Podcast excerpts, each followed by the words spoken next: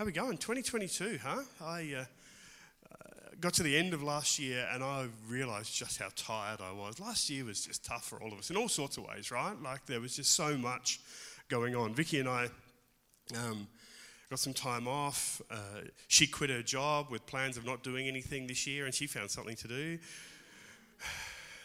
God found her something to do. Um, I had five weeks off of work and um, we managed to escape uh, South Australia and we headed up to Queensland. We had a nice little road trip through New South Wales and up to Queensland and um, stayed with a friend up there who has got this awful house on the Sunshine Coast. It's like three story place with a lap pool and balconies and um, and it was it was hard work, but you know someone had to do it, and so. Uh, but he had this amazing, amazing house with this big balcony around the front. And every afternoon we were sitting out on the balcony, and at about four o'clock, it was almost four o'clock on the dot every afternoon, these birds started circling. Um, and there were uh, sulfur crested cockatoos, and there were corellas, and there were rainbow lorikeets, and there were also honey eaters, and all sorts of birds. And uh, he had a bird feeder just hanging off his balcony. And these birds would come in, and they, there was like an order. The corellas would come in first at about four o'clock and start to feed until the sulfur cresteds turned up, and then they kicked the corellas out and um, took over. And um, it was just fascinating every afternoon at the same time to watch these birds. And my friend had been, he's only been in the house for about six months, and he's slowly nurturing this relationship with the, um, with the birds um, to the point now where he can get the tub of bird seed and hold it out and they'll walk along the balcony and they'll eat it out of the tub. He tried putting it in his hand, they still won't eat it out of his hand, but he's working really hard at you know, hand feeding these wild birds that come to visit. And they were big, these sulfur crested cockatoos. They were huge, biggest I've ever seen. And um, probably because he feeds them so well. Um, uh, but there was one afternoon we were sitting there. The first few days it was lovely and sunny, but there was a day that um, a storm came in. And uh, the wind started to blow and the wind started to blow and like you could the clouds were rolling in and you could see rain in the distance. And as the wind was getting stronger and stronger you could see the bird this large sulfur crested cockatoo was just starting to get a bit wobbly on the balcony rail. And i thought well, this is going to be interesting. What's he going to do? Like is he just going to fly off and hide in a tree? Or is he, how's he going to deal with this wind that was really by this time starting to blow quite hard? And he he, I'm saying he, it might have been a she, well, let's call him a he, um, did this amazing thing as I sat there watching the way this cocky dealt with this storm and the wind was he, he turned his body to face it. And then he lowered his head and he held on to the rail and he let the wind just sort of blow all around him. And I'm sitting there and I'm thinking, that's got to preach somehow. So, God, you better tell me what you're trying to show me. And I, I have this sense that God was saying to me, you know, you're really tired at the end of last year. It felt like there were storms and it felt like there was all this wind all the time. And I felt like God saying, it's not going to get any easier this year. There you go. uh, I'm in. Okay. I like God saying, it's not going to get any easier this year, but what you have to learn to do is deal with the storm. You actually have to learn how to deal with the wind when it comes. And it was really interesting. This, this, bird actually could get its balance by facing into the wind and allowing the natural shapes of its body to let the wind just fly. And then there was this moment where it just sort of, uh, I, was, I, was, thinking, what's going to happen? Uh, the wind didn't ease off or anything. It wasn't that. So I don't know what it was doing, but it sensed this moment when it just poked its head up a little bit. And something must have changed subtly in the wind. And it sort of lifted its head up and it lifted its wings up, and the wind just took it. And off it went, and then it flew off. And it was just this amazing moment. And I've been thinking about that uh, ever since. Had this long four day drive home, and you know, while I'm driving the car and Vicky's snoring in the uh, in the passenger seat, it gives me time to think about these things. And I just spending time with God, praying about it, and thinking about all the times in, in Scripture where, where storms come. And I want to talk about one of them today. I've got a few random thoughts. What I'm hoping to do is have a few random thoughts that somehow in the end sort of all hold together, hopefully. So, if you've got your Bibles or your phone, digital or analog, whichever one you prefer, um, have a look at Mark chapter 6. Um, I want to get to the bit at the end where Jesus walks on the water. That's the bit I want to get to. But I want to do a little bit of background stuff because I think uh, the background is really important to help us understand what's going on. So, um, there's a few things going on in this passage. One of the first things that happens is that Jesus um, sends out the disciples. Uh, right at the uh, so we're about verse six or something. Jesus went around teaching from village to village, calling the twelve to him. To him, he began to send them out two by two and gave them authority over impure spirits. Um, so he had this idea that he was giving them his authority. They'd been with him for a while. Mark's Gospel is a really interesting book. Um, there's this, the whole first half of the book is most of the three years of Jesus' ministry, and it sort of builds up and builds up and builds up. And all the way along, Jesus does all these things, and the, the, Mark captures these comments of people saying, Who is this man? Who is this man? Who is this man that the wind and waves listen to him? Who is this man that he does this? Who is this? Like, this question keeps repeating. And it builds up to this point in chapter 8 where um, Peter confesses, You are the Christ, the Son of the living God. And then the book turns and sort of races towards the end. And it finishes one of the last bits, not the last chapter, but the second to last chapter, Jesus' crucifixion. And the, the centurion at the foot of the cross who says, Surely this man was the Son of God. So, like, he sets this question up all the way Who is this? Who is this? Who is this? And then this confession that his disciples recognize him, and finally the Roman centurion does. It's like this picture that's going on. Mark's doing it deliberately. And so this story is happening in the setup phase, but Jesus is starting to hand over authority. His disciples have been with him for a while, and Jesus is starting to say, this kingdom life, this kingdom ministry, this thing that you're, I'm calling you into is not just me doing it and you watching. So he gives them all the authority. He actually gives them the authority and he sends them out two by two in pairs. That's important. We'll talk about that another day, not today. But he sends them out and they start to do the same things that he did without him. In Luke's gospel, it's really interesting. He said, Jesus sent his disciples to all the places that he himself intended to go. So, what does that mean?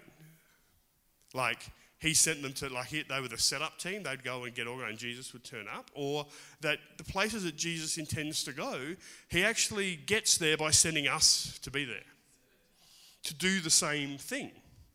And so they're, they're healing the sick and they're raising the dead and they're casting out demons. You know, you guys know Bill Johnson from Bethel Church in, in America? He says um, young people often come to him and say, Oh, I need to know God's will for my life. And he says it's really easy. It's in the Bible. He says, just go out and heal the sick, raise the dead, cleanse the leper, uh, and um, they go, no, no, no, I don't mean that. You know, should I be a doctor or a nurse or should I be a plumber or should I? Uh, he goes, oh, oh, that's what you mean. Sorry. Oh, it doesn't matter. Pick one and heal the sick, raise the dead, cleanse the leper. Because our identity is in Jesus and His call first, right? And so Jesus is sending the disciples out. While they're out doing all this stuff, Jesus finds out that his cousin John's been murdered. Then they come back and they start reporting, You're not going to believe what happened. The things that you said we could do, we did. We prayed for people and they got healed. We, we cast demons out of people. All this stuff was going on. And they start uh, sharing these stories with Jesus, and they had this really busy day. This is, um, uh, we're about verse 30. I'm skipping through. So the, they had this busy day and they're reporting back, and, and uh, there's crowds around, and it, people started coming, and life just got really busy. And Jesus said, Man, we're all really tired. We need a rest. So let's get into a boat and we'll sneak away and we'll have some time off because we've been you guys have just been flat out doing all this stuff there's now crowds everywhere uh, we need some peace and quiet. And Jesus understands that there is this rhythm of rest that comes in ministry. There's busyness and rest, and we have to learn how to do it.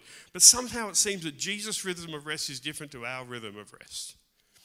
So they get in the boat, they go across to the lake, across the other side of the lake, and all these people see what's happening, recognize Jesus and the disciples, recognize what's going on, and they chase it. They run around the lake faster than they can sail across it. And when they land on the other side, there's a crowd there already. It says the crowd was 5,000 men. Add in women and children who didn't get counted, there could be 15 or 20,000 people waiting on the other side of the lake. And Jesus starts healing them, he has compassion on them, and he starts healing, starts teaching, does all this stuff. And it's getting, it's really late in the day by the time they even start. It's getting close to the end of the day, and you know the story. The disciples say, Jesus, what are we going to do? Like, if they're all here, it's sort of our responsibility to feed them. And like, we don't have enough. And what does Jesus say to them? You feed them. you know, you feed them. It's really like this continual handing over of authority is going, right, he's just sent them out. They've just healed people. They've just cast out demons. And Jesus goes, oh, here's another thing for you to do. Do that. How are we going to do that? How are we going to feed 15, 20,000 people? So they, you know, they do the scrounge around to see what they've got, and they've got some bread and some a couple of fish. And Jesus breaks the bread and blesses the bread and the fish and breaks it. And I don't know how you understand what this miracle, how it happened. But I remember when I was studying this passage at Bible college, there's one commentator that says what Jesus did, he, he was near the mouth of a cave where he had all this food secretly stashed away. And what he did was like he had some people in there and he was breaking bread and passing it out, and someone was passing him more, like this big magic. Seriously, I mean, that's a really cool miracle, isn't it? To actually stash away enough food for 15,000 people in a cave so it's there just when you want it to be there. Like, nuts. But it's really interesting. Where does the miracle happen? Where does the multiplication of the bread and the fish happen? depending on how you read the Greek, and you can read it a number of ways, and so, you know, you don't have to agree with me, but it seems to me that what Jesus does is he blesses the bread and he gives it to the disciples, and the disciples break the bread. And the multiplication happens in the hands of the disciples, not in the hands of Jesus. And in fact, if you want to push it even further, perhaps as they passed it out into the groups, as people there started to break the bread, it happened there as well. So the multiplication happened multiple times. That's the only way you're going to feed 15 or 20,000 people, right? Otherwise, Jesus is break. You may, just imagine what it would be like to break enough bread for 15 to 20,000 people.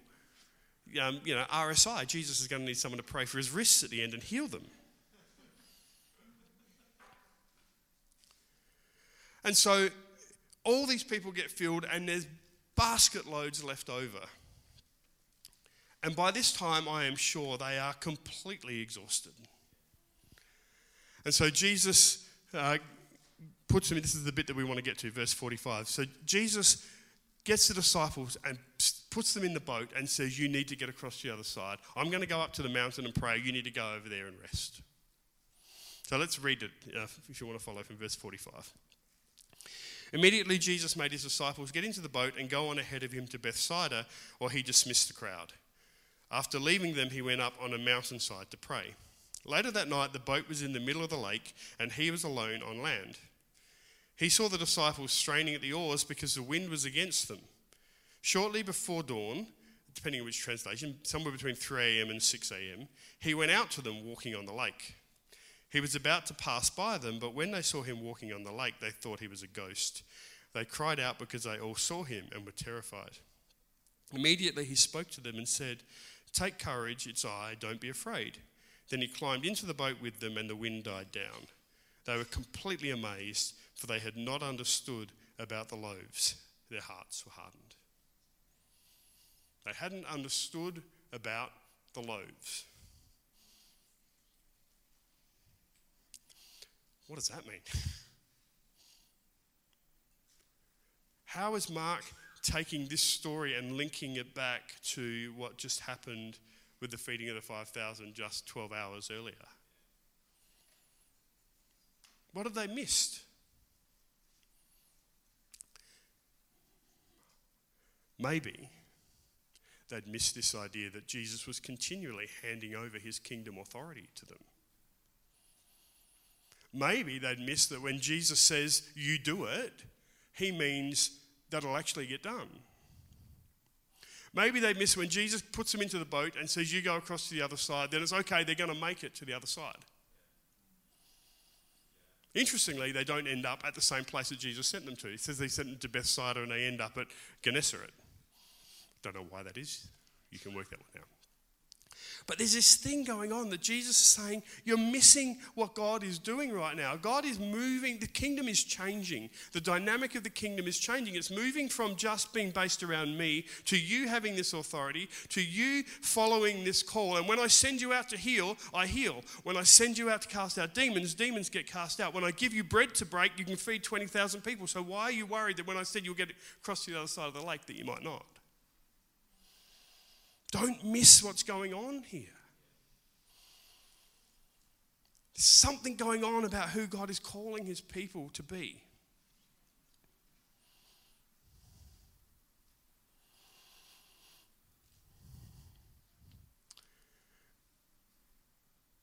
There's two stories in scriptures about the disciples in a boat on the lake, and sometimes we confuse them. There's one where the disciples get into the boat and Jesus is in the boat with them, and Jesus is sound asleep in the boat, and the storm is raging, and they are panicking because they think they're going to die. This is not that story. The disciples aren't in mortal peril in this story. They're not going to die. Jesus just somehow, from up on top of the mountain at three o'clock in the morning, can see them out in the middle of the lake and see that the wind is just hard. They are exhausted. They're already tired before they get into the boat and they've hit these headwinds and they're trying to row against the wind to get to the shore and they are just plain exhausted.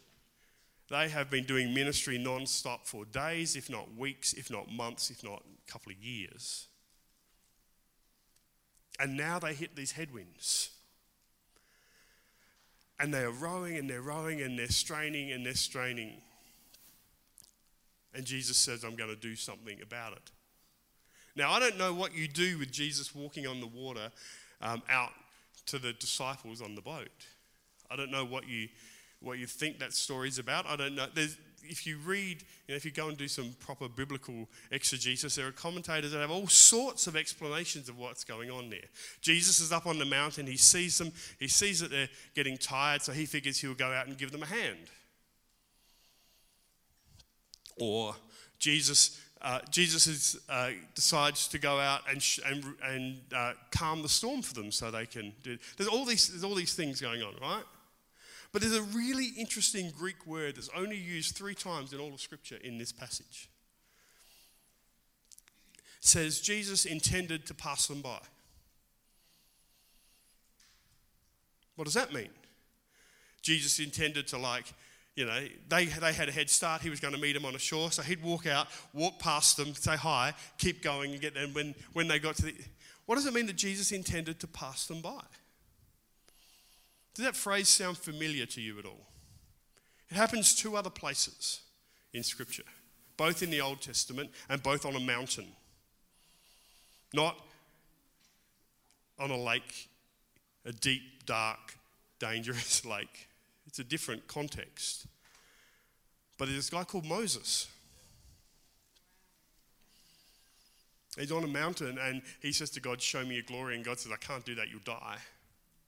And God says, hey, Remember, God puts him in this safe place and says, um, I'm about to pass by. Also happens with a guy called Elijah. Interestingly, on the same mountain that Moses experienced God where Elijah has just had this terrible battle and he is completely exhausted and he's completely wrecked. We would call it clinically depressed and clinically burnt out. And God does the same thing. I'm about to pass by. Remember, and God, and there was a there was a fire, and God wasn't in the fire, and there was the, the storm, and God wasn't in all that. There was the earthquake, and God wasn't in the earthquake, and then there was this whisper twice, this idea of God passing by is about some sort of moment of epiphany, some moment of revelation of who God is. And I really believe that's what Jesus is doing here in this passage. He didn't intend to just walk out and sort of pass by them to get to the other side ahead of them.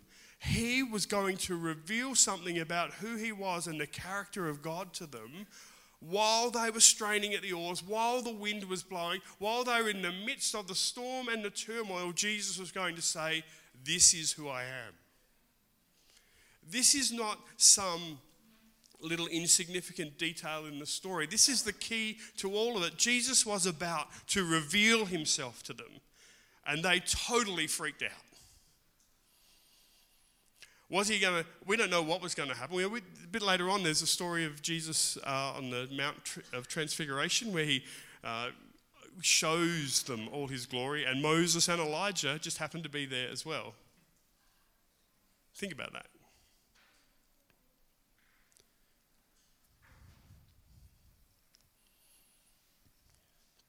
Jesus is about to show them exactly who he is. Jesus is about to show them that this kingdom is very different to what they think it is, even up until this point.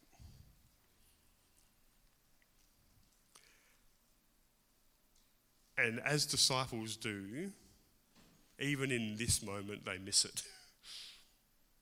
even in this moment, they miss it because they're afraid, they panic. Jesus sort of goes, Hey, hey, don't be afraid, it's all right, it's only me. How many times does Jesus have to say, or angels, we hear it all in the encounters with God, always turn into, Don't be afraid. Like, you know. They were terrified, they thought it was a ghost. Jesus gets into the boat, the wind dies down, and they finish the journey. So it's made me think about this year coming up. If, if there are still going to be storms, right? We haven't finished dealing with COVID yet. We haven't finished dealing with all the stuff that's happening around the world. You know, the earthquake in Tonga just a few weeks ago is another classic example. And the, the, there's still stuff happening in Afghanistan. There's still stuff happening uh, on the borders of Russia and the Ukraine. Like, who knows what the world goes this year? We've got a state election and a federal election. Who knows what that means for our country this year? There's all sorts of stuff. The wind is blowing and it's probably not going to ease up for a while. But what if the way God works is when the wind is blowing and when we're tired and when we're exhausted and when we're straining at the oars, He just might want to reveal Himself to us. And if we're not careful, we might miss Him. We might mistake Him for something else. We might get afraid. Oh, it's a ghost. You have to say that when you say ghost, right? You have to say ghost, like it's. It,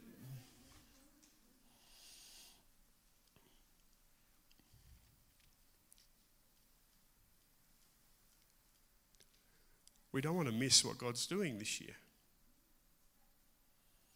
And even if there's a storm, and even if it feels like we are constantly rowing into a headwind because of everything else that's going on around us, Jesus is still revealing himself to us.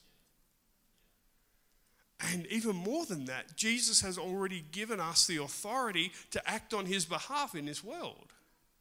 That's our call.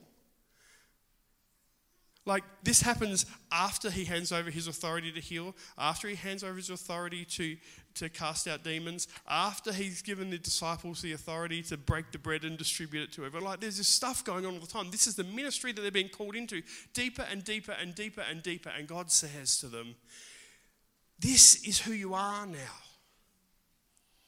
And when the storms come and when the wind blows, maybe you do need to sort of duck your head down and face into it rather than look side to side, rather than panic, rather than get off balance, rather than start flapping your wings around and getting panicky about it.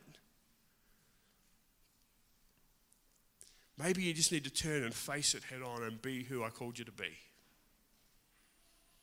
And take the authority that I've given you already and heal the sick cleanse the leper, raise the dead. Anyone, anyone done that?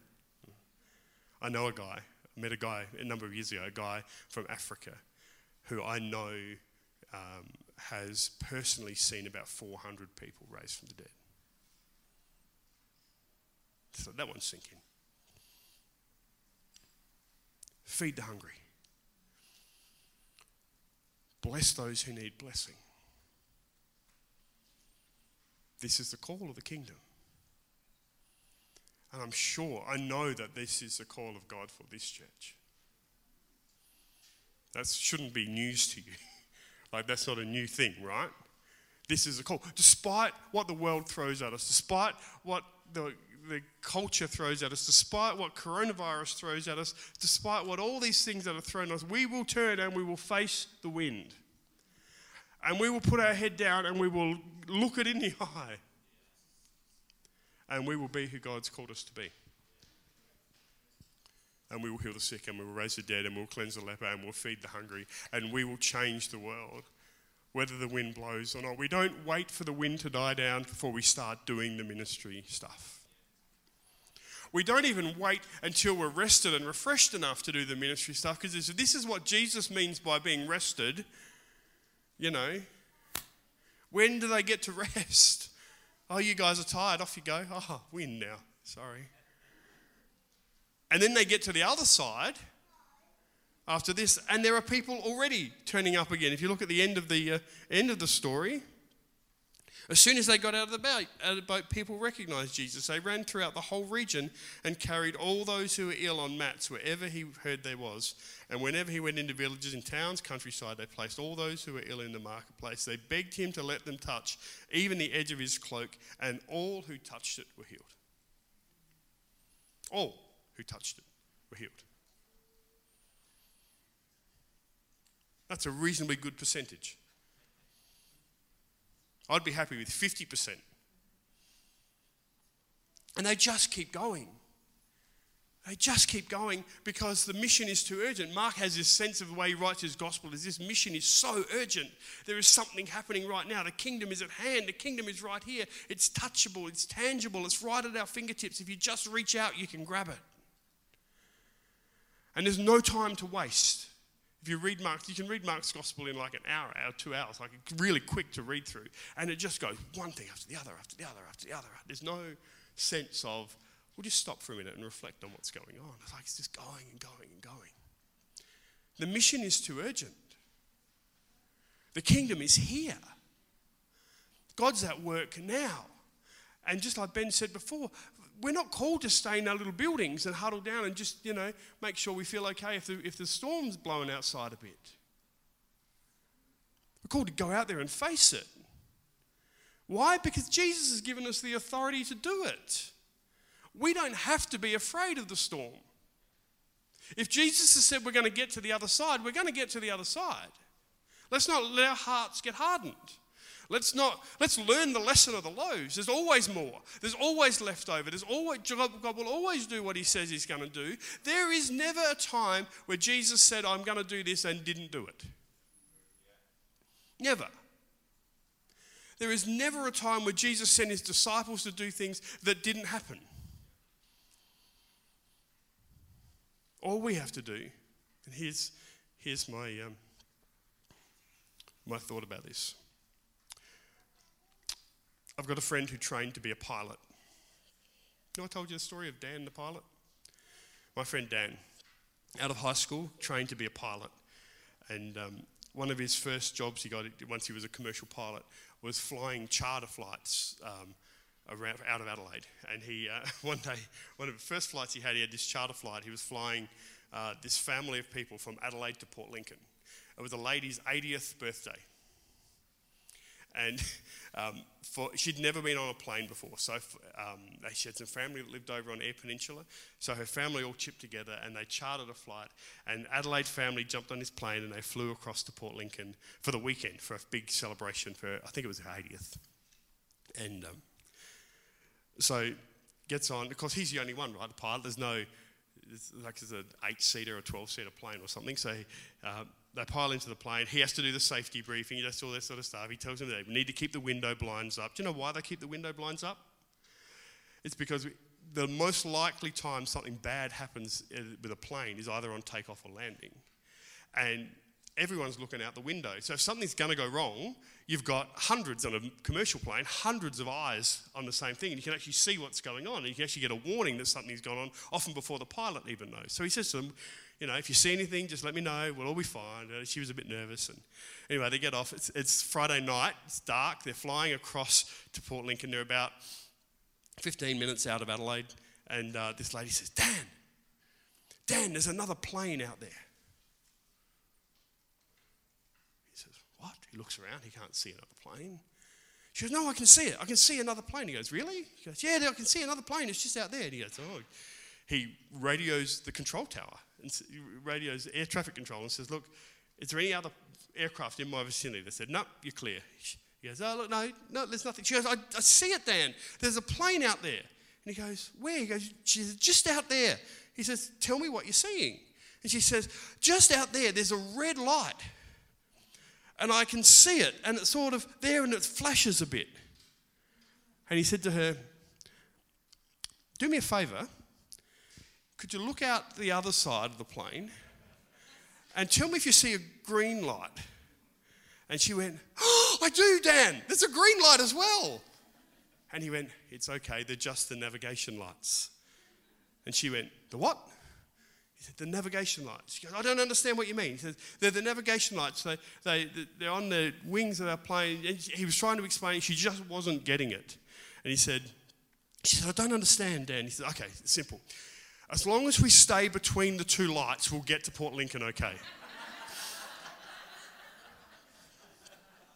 so they land at Port Lincoln, put the, put the stairs down, getting off the plane. She goes, Oh, Dan, that's the best flight I've ever been on. It was the only flight she'd ever been on. It's the best flight I've ever been on. And Dan, I watched the whole time. You are an amazing pilot. You stayed exactly in the middle of those two lights the whole time.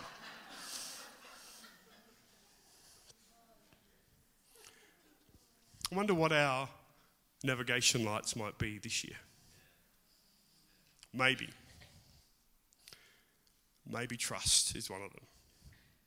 That we trust God, that what He says He will do, He will do. And then the other one, someone should write a song about this trust and obey. That'd be a fun song. I should write that.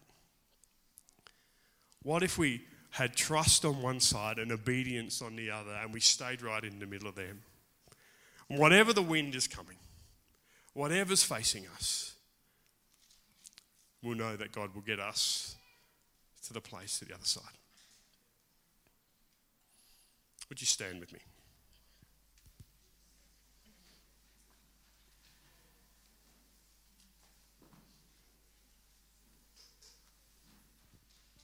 Let's just spend a minute waiting on God.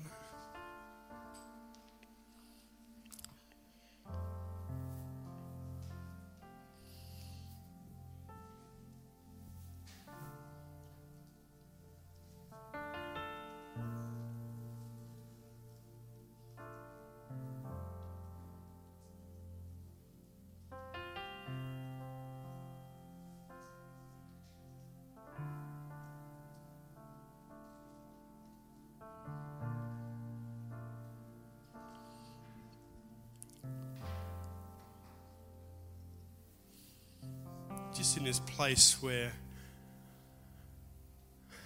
I just sense God wants to just refresh us and renew us. Since there are people who are just tired and exhausted, and it's the start of the year, and you're going, How can I feel like this already? Like it's February, and already I'm out of energy for the year. And maybe in your work or your family, situations that are around you, it feels like the storms are already blowing, the wind's already rushing past you.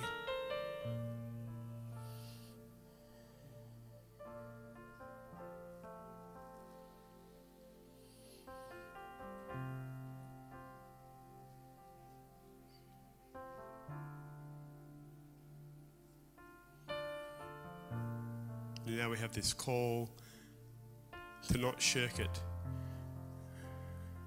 to keep our balance, to trust and obey, and to turn and face the wind.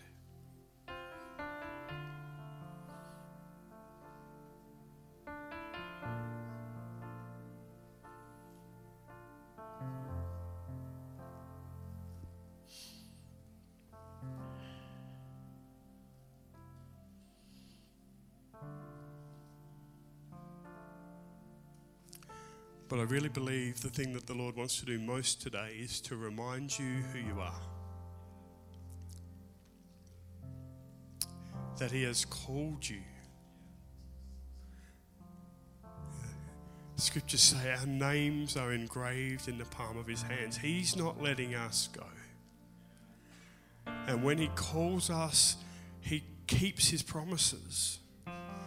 When He tells us to go somewhere, He gets us there. Maybe there's some of you and you're just dealing with disappointment. It feels like God promised you something last year or the year before or even 10 years ago and He still hasn't come through with it. You still haven't seen the results of that promise. Will you trust Him? Will you trust Him? Will you be obedient to Him?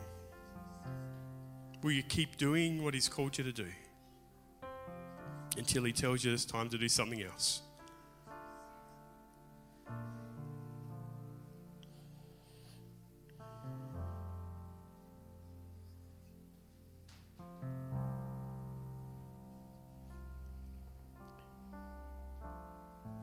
But most importantly, there is this thing that we just, if you've traveled overseas and seen churches overseas, they get it a whole lot better than we do.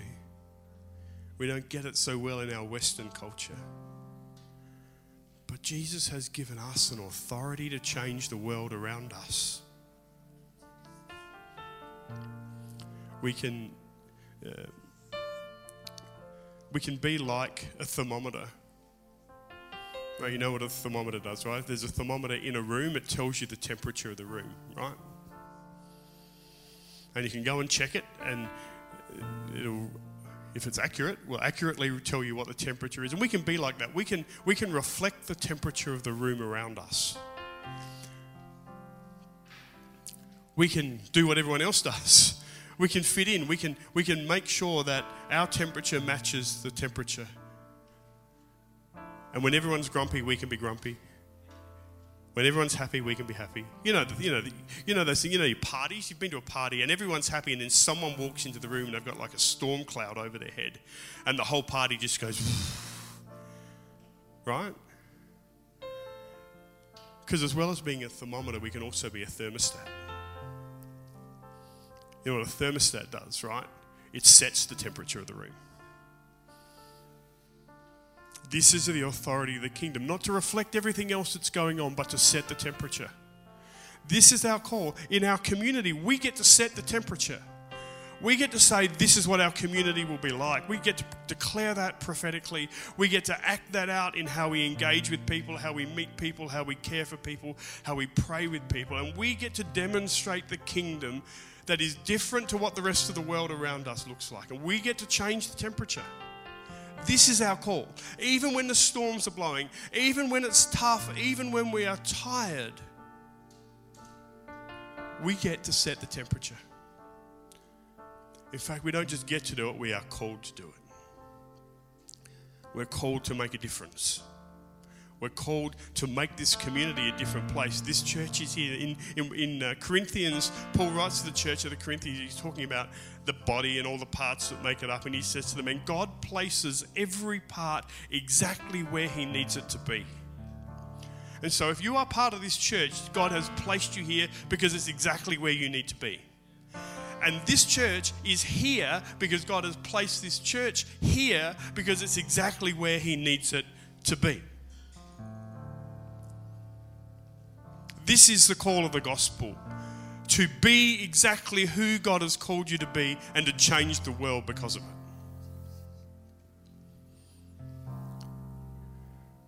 And I really sense that the Lord's starting to do it, but He's going to do it more. If there's a, there's a fresh anointing just to be who you're called to be, to take that authority, to take that kingdom authority, and to be who God has called you to be in the midst of the storm.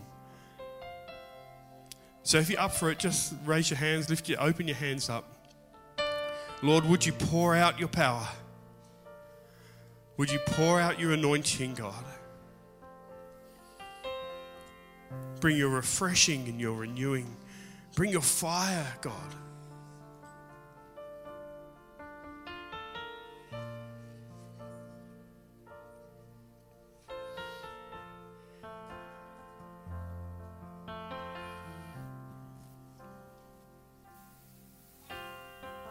It's really interesting. The other thing these birds did to deal with the weather was they huddled up close together in a bird appropriate social distance sort of way. But they, they, they huddled up close together and they faced the wind together.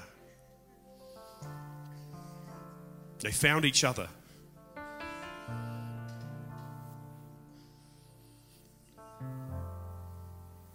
So, Lord, thank you that you've given us each other. That this authority is given to individuals, but is given to us in community. That we only reach our full potential in you when we're doing it in life, community with other people.